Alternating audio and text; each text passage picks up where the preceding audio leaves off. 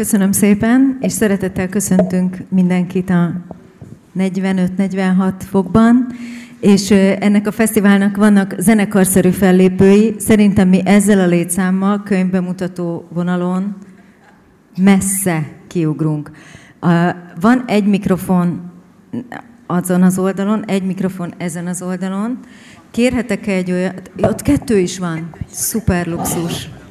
Akkor csak egy olyat kérhetek-e, hogy a, a közönségünk jól eligazodjon, és biztos legyen abban, hogy pontosan érti, hogy ki milyen ö, szerepben kapcsolódik a könyvhöz, csak egy olyan gyors bemutatkozás, amiben azt elmondjátok, hogy ki mit csinált ebben a könyvben, és akkor onnan indulhatunk.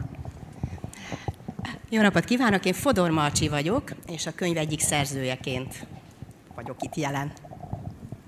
Jó napot kívánok, Orsa Zsuzsa vagyok, és én egy szereplő vagyok a könyvből. Jó napot kívánok, én Makai Erika vagyok, és bármi meglepő, én is szereplőként vagyok itt. Jó napot kívánok, sziasztok! Neset Adrián vagyok, a könyvtárs szerzője. Én is benne vagyok a könyvben. Polgár Judit, tehát szerzők és szereplők ülnek itt. Először a szerzőket szeretném kérdezni.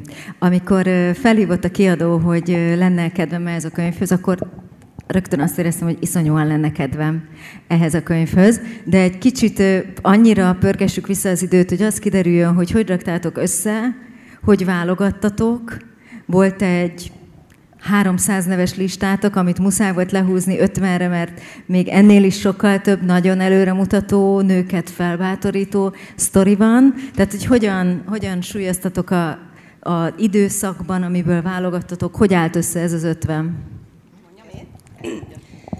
Tehát mindenki azt kérdezi, hogy hogyan válogattunk, és ebből mindenki valahogy azt gondolja, hogy nagyon kevés nő volt, és mi bizonyal nagyítóval kerestük a fantasztikus női történeteket, hát éppen ellenkezője volt a helyzet. Hihetet, első svungra összeírtunk körülbelül száz nőt, és aztán ehhez folyamatosan jöttek újabb és újabb és újabb nők, és ezt a listát, ezt Adrival kettem, meg a Kolibri kiadóval, a és a szerkesztővel, meg a Kolibri kiadó vezetőjével, Balázs Eszterrel és Szabó Leával csökkentettük folyamatosan, illetve ez folyamatosan változott. Csináltunk statisztikákat, mennyi sportoló van benne. Akkor, mikor már újabb sportoló neveket mondtuk, azt mondjuk, nem, akkor az nem. Tehát, hogy, hogy próbáltuk, hogy minél szélesebb spektrumon tudjunk nőket bemutatni, ne csak ilyen, ne csak olyan történetet, hanem tényleg mindenki megtalálhassa benne azt, akinek a saját élete rezonál, legyen benne tudós, legyen benne kalandor, legyen benne, akinek ez bizonyos nehézségei voltak. Tehát, hogy széles legyen, de meg kell mondanom, annyi nevünk már van most, akik szintén szuper történet, hogy a második ötletet így kacagva meg tudnánk csinálni. Annyit még hozzátennék, hogy miután ez nagyjából az első ilyen jellegű könyv kis hazánkban, azért egyfajta történelmi adósságot is próbáltunk leróni, tehát beletettük azokat a hölgyeket, akikről úgy gondoltuk, hogy hiányoznak a történelemkönyvek lapjairól, ból, és esetleg csak kép aláírásként vagy apró betűvel szerepelnek, kicsit emeljük ki az ő szerepüket is. Mondjuk, hogyha ez a kritérium, akkor nem a következő, hanem a következő 150 kötetnek van meg az anyaga. Nők, akik egyébként nagyon fontosak voltak, de valahogy úgy takarásban maradtak eddig a világban. Tehát, hogy ez egy hosszú projekt lesz, én úgy érzem. A tekintetben mi volt a, a kritérium, hogy mit kell tudjon egy-egy ilyen nő, mit kell reprezentáljon az ő története, hogy bekerüljön ebbe a válogatásba? Mi Adriennel mindketten újságírók vagyunk, már sok-sok éve, és onnan ismerjük egymást, és személyesen mindenki nagyon szeretjük azokat a történeteket, amelyek kicsit mesebeliek. Elindul a királylány az úton, és valamiféle nehézséggel találkozik, és azt le kell győzni. Tehát azokat azért kiszedtük, noha fontosak lettek volna, akiknek olyan nagyon sima volt az útjuk, akiknek nem kellett küzdeni. Egyébként ilyen nagyon kevés volt, aki ezen bukott el. Tehát azért inkább az a jellemző, hogy nőként mindig háromszor annyit, négyszer annyit kellett tenni az asztalra. Mindenki megkapta, szerintem az itteni jelenlévő hölgyek között is, hogy azért erre egy nő nem képes, egy nő azért nem olyan okos, egy nő ezt nem tudhatja, és ezek jó, jó sztorik, ezek, ezeket szerettük, illetve a másik kritérium, ami az alapján végül nagyon sok nő bekerült, illetve azt szerettük, hogyha valaki első. Mert azt gondoljuk, hogy elsőnek lenni nagyon nehéz. Valamiben elsőnek lenni különleges elszántságot kíván, és extra nehézségekkel találkozik az ember, már pedig ahhoz, hogy ugye eljussunk oda, ahol ma vagyunk, vagy még esetleg még később, ahhoz nagyon kell, hogy legyenek ezek az első nők, akik kitapossák az utat. Úgy látom, itt nekem jut a rozsarú szerep, tehát azért az is nagyon fontos volt, hogy nekünk szimpatikus legyen. Tehát fontos kritérium. A jelenlévők melyik pontján ennek a munkának értesültek arról, hogy bekerültek ebbe a válogatásba, és az életüket ez a könyv fogja megörökíteni?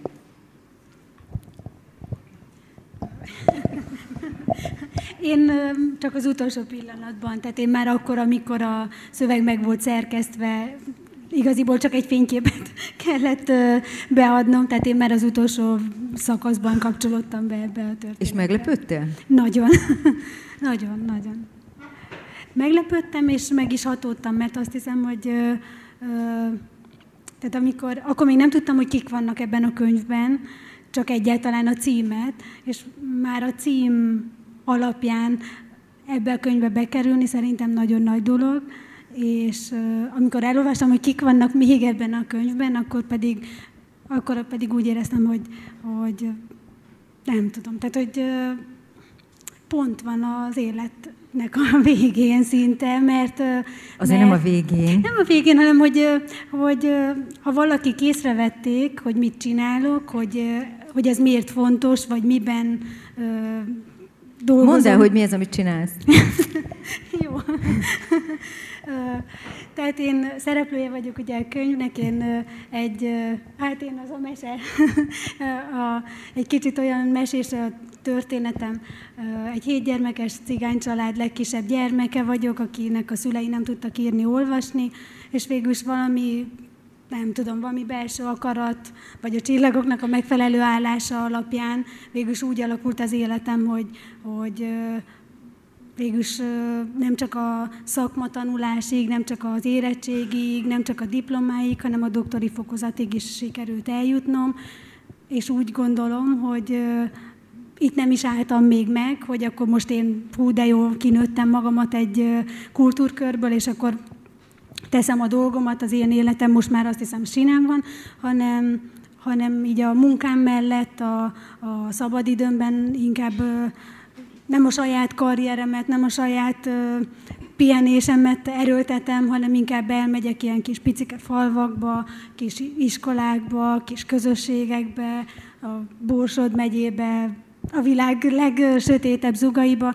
és ott próbálok az iskolás gyerekekkel beszélni arról, hogy nem arról, amivel foglalkozom, mert biológusként az orvoskaron dolgozom, és az egészséges életmódnak a, a propagálása lenne a feladatom, de nem erről szoktam ezeken a helyeken beszélni, hanem inkább arról, hogy mennyire fontos az iskola az iskolának az elvégzése, mert a saját életüknek a formálásához nélkülözhetetlen, hogy a, az iskolát elvégezzék ezek a cigánygyerekek, és mikor azt mondják, hogy ú, de nehéz, jaj, de bonyolult nekik innét az iskolát elvégezni, meg hogy nem olyan egyszerű, akkor mindig el szoktam mondani, hogy az én anyukám ugyanúgy nem tudott segíteni semmiben, egyáltalán nem voltunk gazdagok, és végül az akarat az nagyon-nagyon sokat visz előre.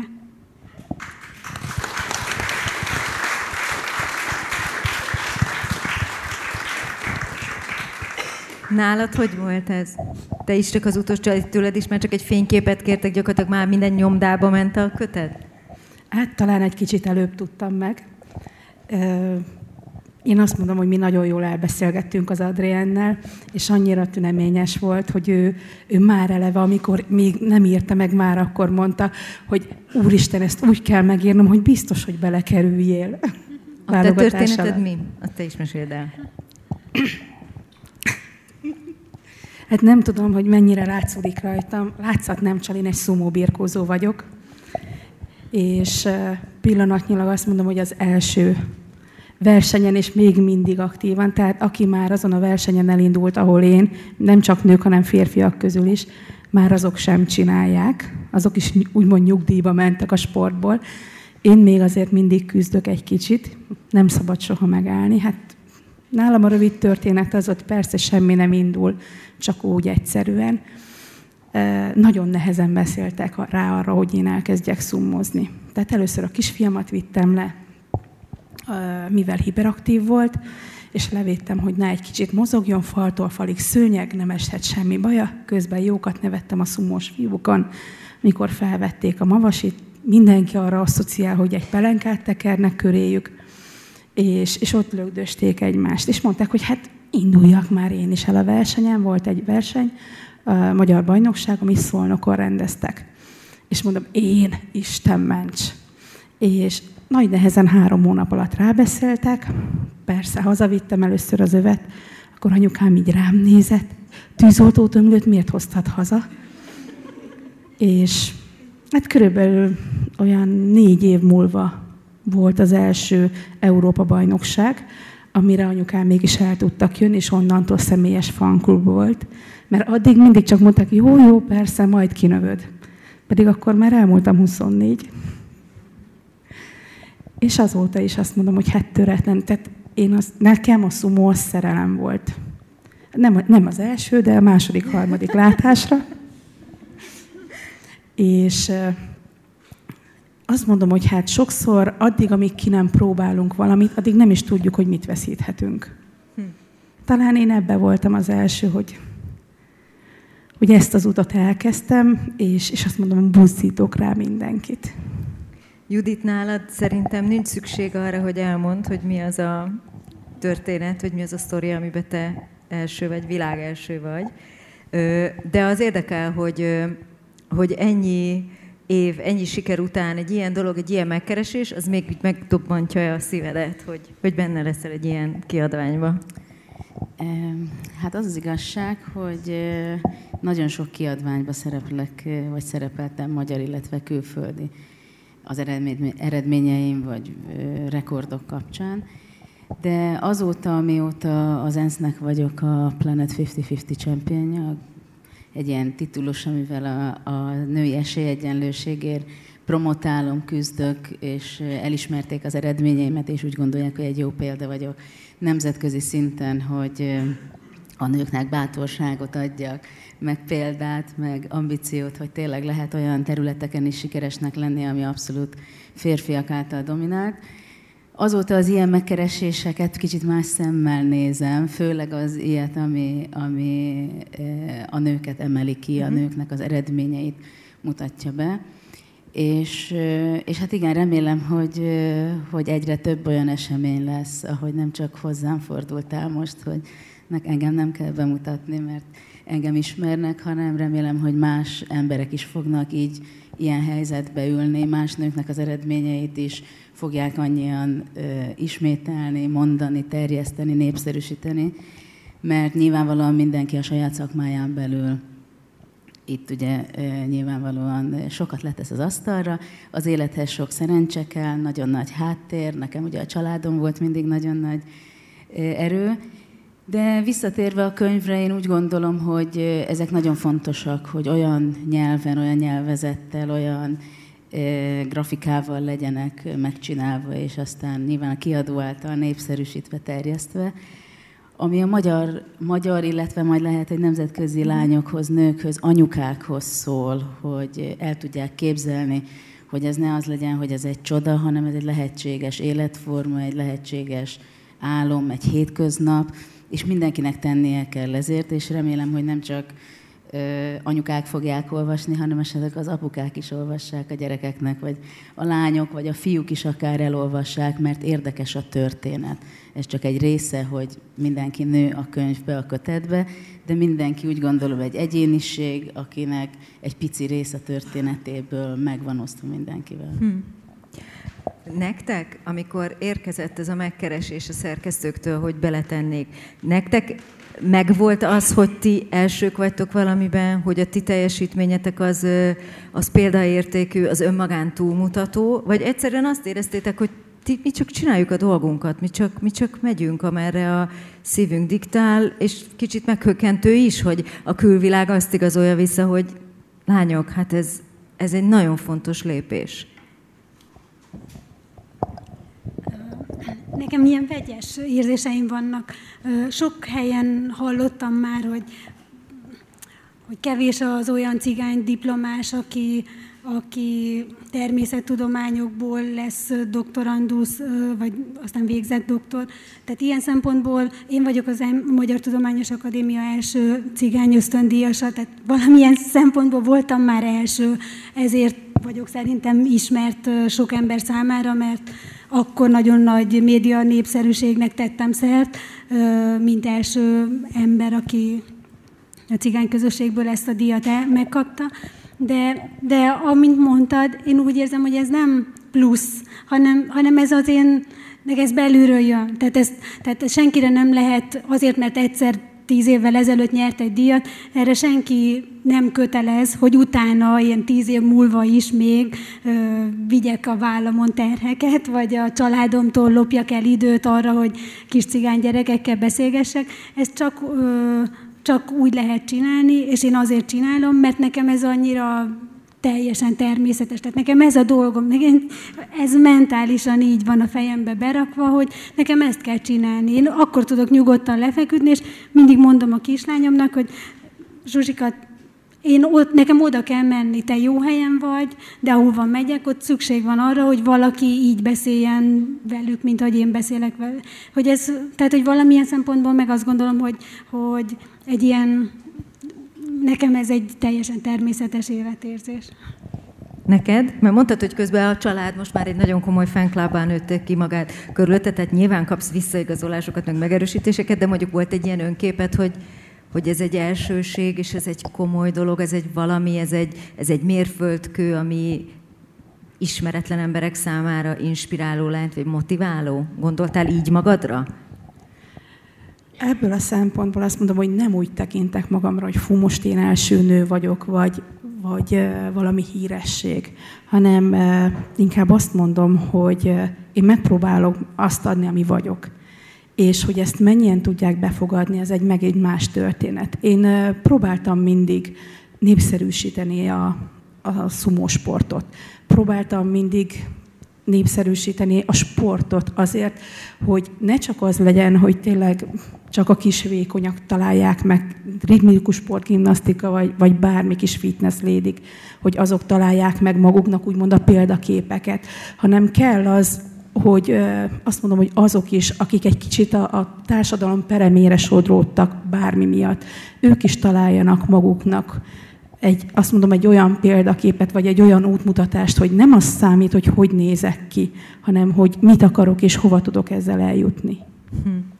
A szerkesztőktől kérdezem, hogy amikor az összes sztorit dolgoztátok, és ez nyilván ez nagyon sokszor újra, meg újra, meg újra olvassa az ember, mire végül egy, egy könyv lesz belőle, tehát hogy úgy fejetekben van nagyon sok női történet.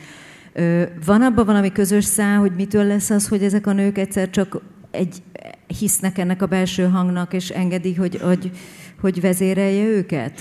Van olyan, hogy minden nő mellett megtalálható egy olyan saját példakép, vagy egy olyan, olyan támogató erő, ami megerősítette őket abba, hogy merjenek csak nyugodtan erre menni, vagy inkább az van, hogy egyszerűen ezek megmagyarázhatatlan dolgok. Tehát pont, amit most hallottunk, hogy ez egyszerűen így van, így van a fejben, és ez, ez, ez eldől, készpász, ez eldől, függetlenül a környezettől hogy az támogató-e vagy nem, ez egyszerűen vannak ezek a nők, és ők csak mennek.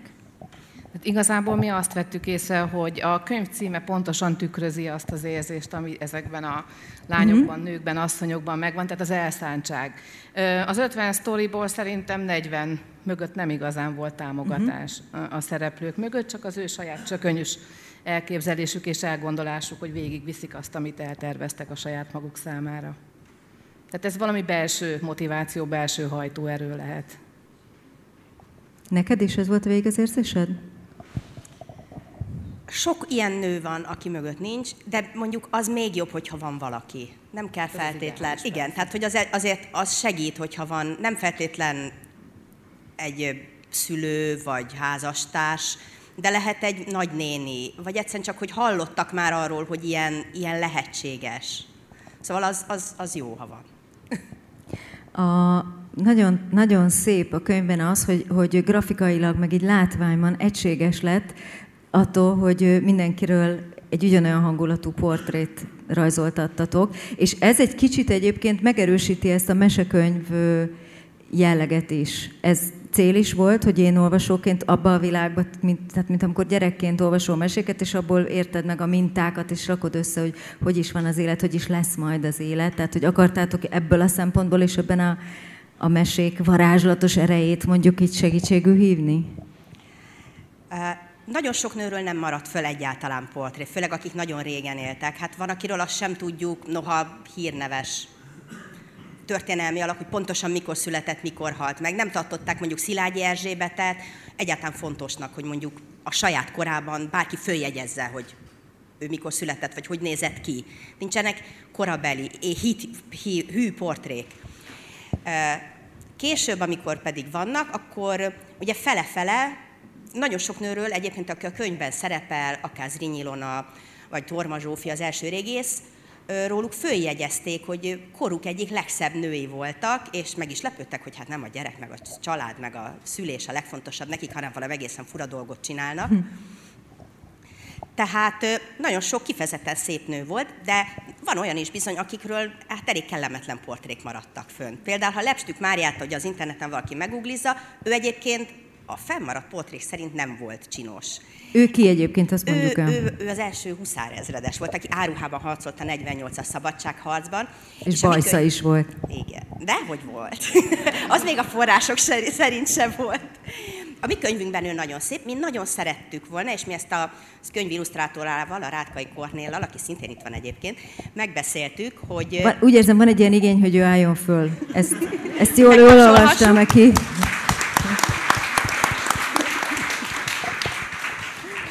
Mert megérdemli, mert ez a könyv, hát a töredéke nem lenne az ő képei nélkül, és hát ő mindenkit életre keltett, és tehát, hogy kifejezett igény volt bennünk az, hogy ezek szép nők legyenek, hogy ezekre, tehát, hogy egy kislánynak nagyon fontos egyébként azt gondolom, kislányként, hogy akire mi fölnézünk, az szép is legyen, ne, ne csúnya. És akkor mi szerettük volna, hogy ezek tényleg ilyen mesebeli, szépséges, hercegnős, ha nem is a hagyományos értelemben vett hercegnős, de szép nők legyenek, akikre jó ránézni, akire ránéz a kislány, és azt mondja, hú, de jó történet, és ez milyen szép, és én is ilyen akarok lenni. És egy csúnya nővel nem szívesen azonosul szerintem egy kislány sem.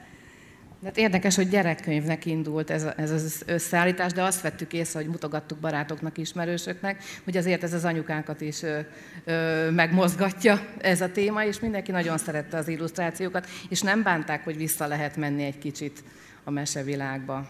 Érzitek egyébként, ezt most mindenkihez kérdezem, hogy, hogy ez, a, ez a kor, amiben most élünk, az elmúlt pár év, az nagyon, nagyon sok nő, nő történetet hozott föl, nagyon sok, sokkal többen és nagyon fontos helyeken foglalkoznak a, a nők önbizalmának megerősítésével, a, a pozíciójuk, a fontosságuk megerősítésével, miközben nagyon tetszett, amit te mondtál, hogy ezek női, női történetek, de nagyon örülnél, ha apukák is olvasnám, olvasnák, mert a tanulságuk az tényleg totál egyetemes, és ez szerintem nagyon fontos, és nagyon nagyvonalú is, hogy, hogy ezt te így kifejezetten kimondtad. De egyébként érzitek, hogy ez az időszak, ez jobban a nők időszaka, mint volt mondjuk tíz évvel ezelőtt?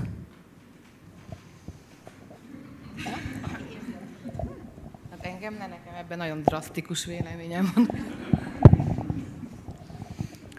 Én nem tudom, hogy most mennyire lehet így elvonatkoztatni azt, hogy hát régebben és most. Inkább azt mondom, hogy egyre nagyobb teret nyer. Ugyanúgy voltak régebben is olyan nők, akik kimagasló eredményeket értek el, mint látjuk is a könyvben.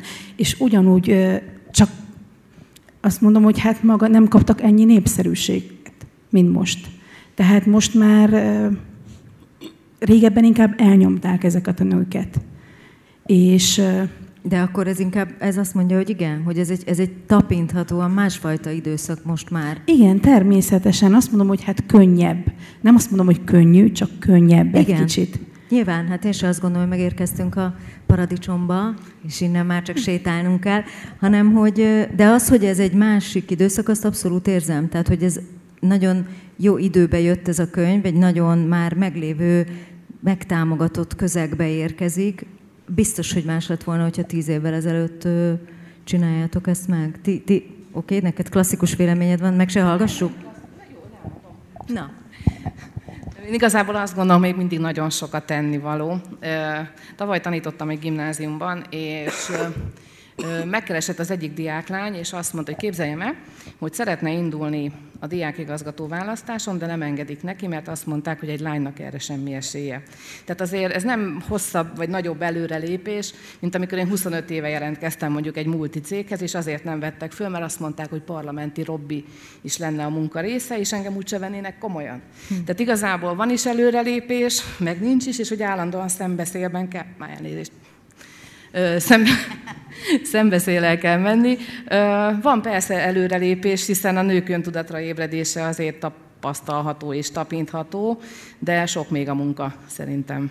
Az nem kérdés. Te érzed? Úgyhogy ebbe egyébként ennyire aktívan és tudatosan dolgozol is?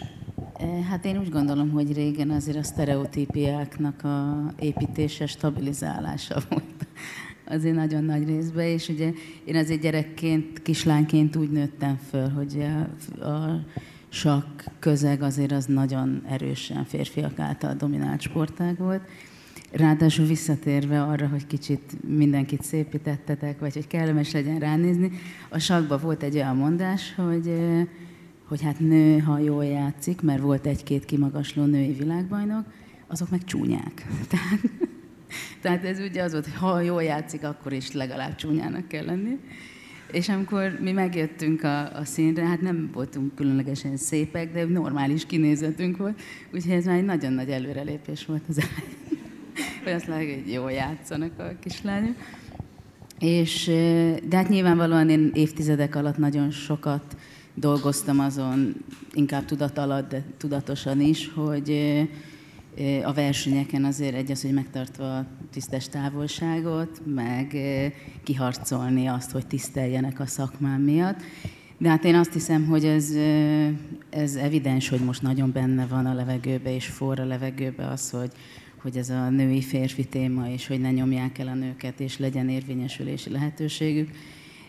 Hát egy nagyon kényes téma, egy nagyon nehéz téma szerintem, és nagyon nehéz megtalálni azt hiszem, azokat a megfogalmazásokat, platformokat, illetve azt, hogy a média vagy az emberek ne forgassák ki annak a jelentését, amit mondani szeretne, akár egy férfi, akár egy nő. Sok esetben, mert legkevesebb alkalommal érzem azt, hogy tényleg őszintén azt értik a, az emberek, amit mondanak, mert úgy gondolom, hogy nyilvánvalóan nagyon sok helyen van az, ahol szkeptikusan néznek a nőkre, és nem engedik, kibontakozni őket különböző okokból, sokszor azért, mert egyszerűen félnek tőlük, kisebbségérzetük van, nincs arra bátorságuk, stb.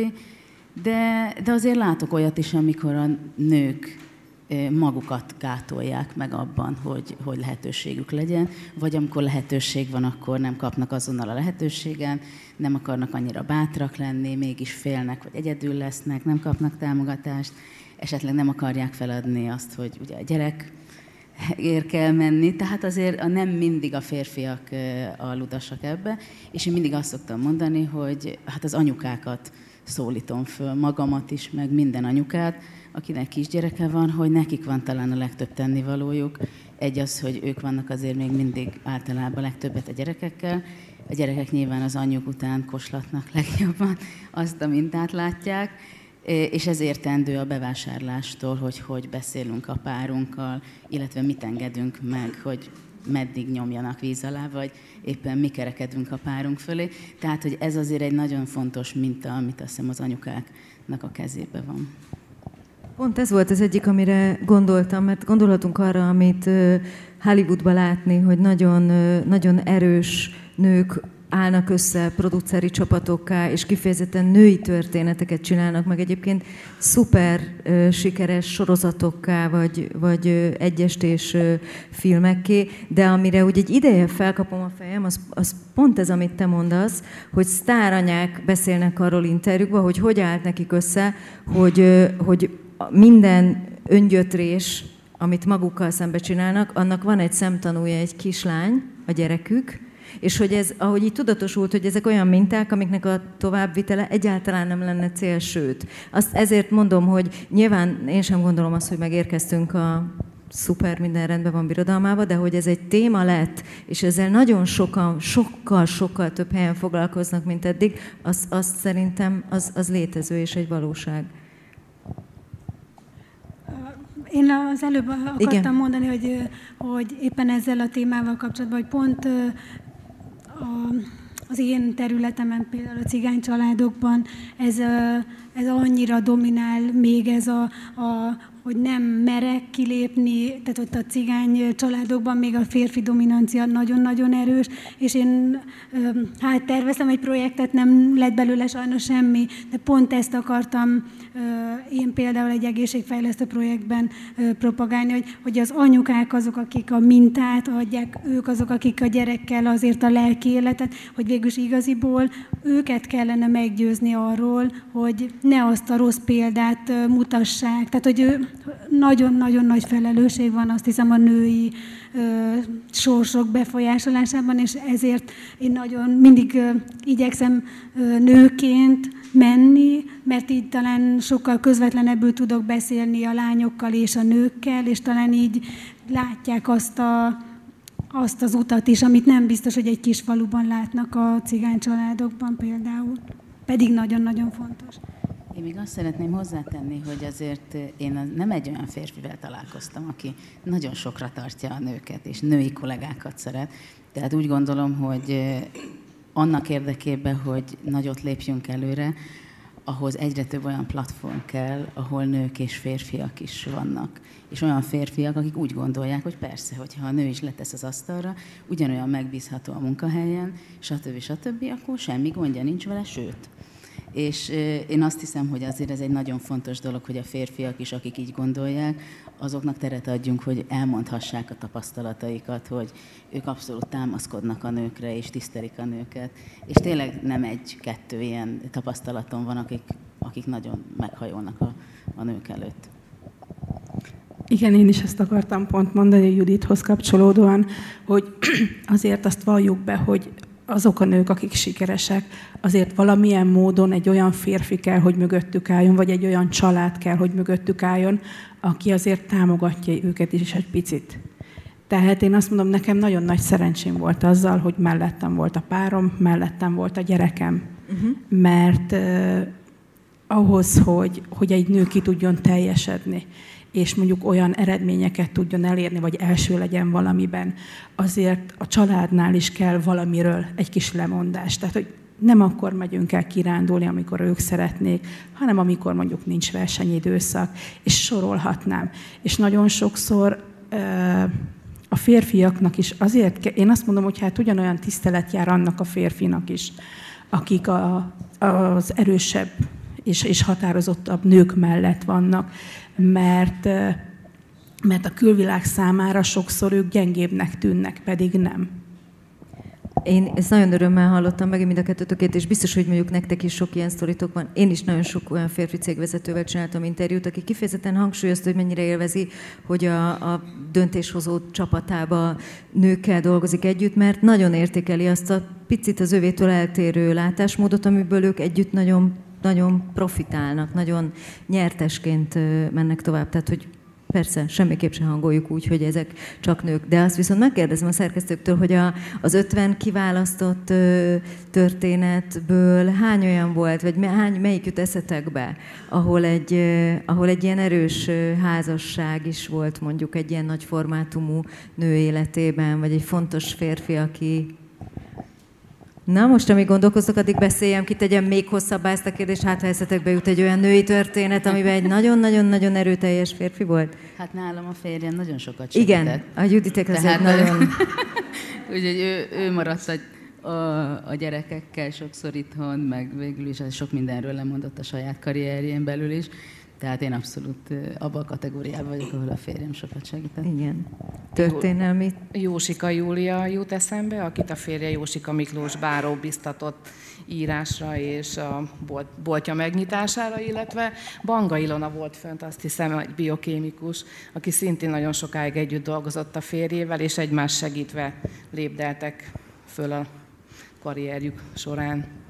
Vagy ott van Illés Erzsébet, a csillagász, az első úrkutató. Ő az első pillanattól kezdve a férjével együtt dolgozik. Őt ő úgy ismerkedtek meg, hogy ő nem tudta, hogy hogyan lehetne csillagász, és írta az élet és tudománynak, hogy segítsen neki valaki, mert hogy senki nem tudott az iskolában segíteni, hogy mit kell ahhoz tenni, hogy valaki a csillagokkal foglalkozon, és az ő férje ott dolgozott az élet és tudományban, válaszolt neki, és aztán összeismerkedtek, és aztán később együtt dolgoztak. És őt például annak idején a csillagászati intézetbe azért vették fel olyan könnyedén, mert hogy annak idején úgy dolgoztak a csillagászok, hogy este tízkor kezdődött a munkaidejük, amikor lement a nap. Ezt, a hajnal három-négyig nézték a csillagokat, majd a kis dolgozószobákba lefeküdtek aludni, mert ugye akkor nem volt tömegközlekedés, és reggel mentek haza és hogy ő azért kerülhetett be, mert neki nem kellett külön hálószobát biztosítani, ő mehetett a férjével egy szobába. De egyébként nem biztos, hogy fölvették volna, mint csillagász. Én azt gondolom egyébként, hogy nagyon sok nő természetesen persze, hogy támogat a férje, hiszen mi sem tudtuk volna megírni a könyvet, ha nem lennének csodálatos férjeink, akik ebben maximálisan támogattak minket azt gondolom, hogy ez ugyanannyira nem sztori, mint hogy, egy, uh-huh. hogy valakinek harmonikus a házassága, mintha ugyanezt egy férfi ül ott, és azt mondják, hogy hát azért tudtam persze megcsinálni, meg a négy gyerek, meg a háztartás, meg a vasalting, mert ott a feleségem. Hát ugyanez egy nőnél is természetes, hogy őt támogatják. Tehát erről, ez, ez, erről nincs mit írni. Jó, egyetértek. Azt mondjátok meg, léci szerkesztői kérdés, hogy azt hogy döntöttétek el, hogy mennyi helyet hagytok egy történetnek, hány karakterben kell megszülessen az a sztori. Nagyon magazinos a tördelése, nagyon sok ilyen pici extra, pici odavágó történet, tehát az, ami, ahogy ma zömmel tartalmat fogyasztani szeretnek az emberek. Ez tulajdonképpen kiadói döntés volt. Uh-huh. Mi többféle formában, mikor a kiadóhoz fordult Marci a, a könyv tervével. Többféle formában megírtunk egy-egy hölgyet, és ezt végül is a kiadó részéről, itt van Balázs Eszte, és ők döntötték el, hogy melyik legyen az az irány, amivel menjünk tovább. Nem indoklod? Az a kérdés, hogy akarod-e indokolni ezt a döntésedet?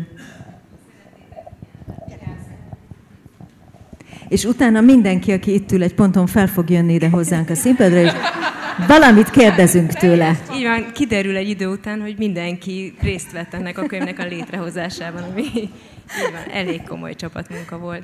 A koncepció már többnyire el is hangzott egyébként, hogy úgy adódott össze, úgy alakítottuk ki, azt szerettük volna, hogyha ez nem csupán egy gyerekkönyv, hanem egy sokkal nagyobb korosztálynak szóló könyvként behető kézbe, és ennek valóban az volt az egyik trükkje, formája, hogy ne egy összefüggő szöveg legyen, hanem lehessen mindenféle izgalmas kis csemegészhető információ csomagokat elhelyezni benne. Ez egyfelől a befogadást is segíti, hiszen akkor rögtön oda vonza a tekintetét egy-egy kérdés, hogy tudtad-e, láttad-e, vajon mit csinál, hogyan működik.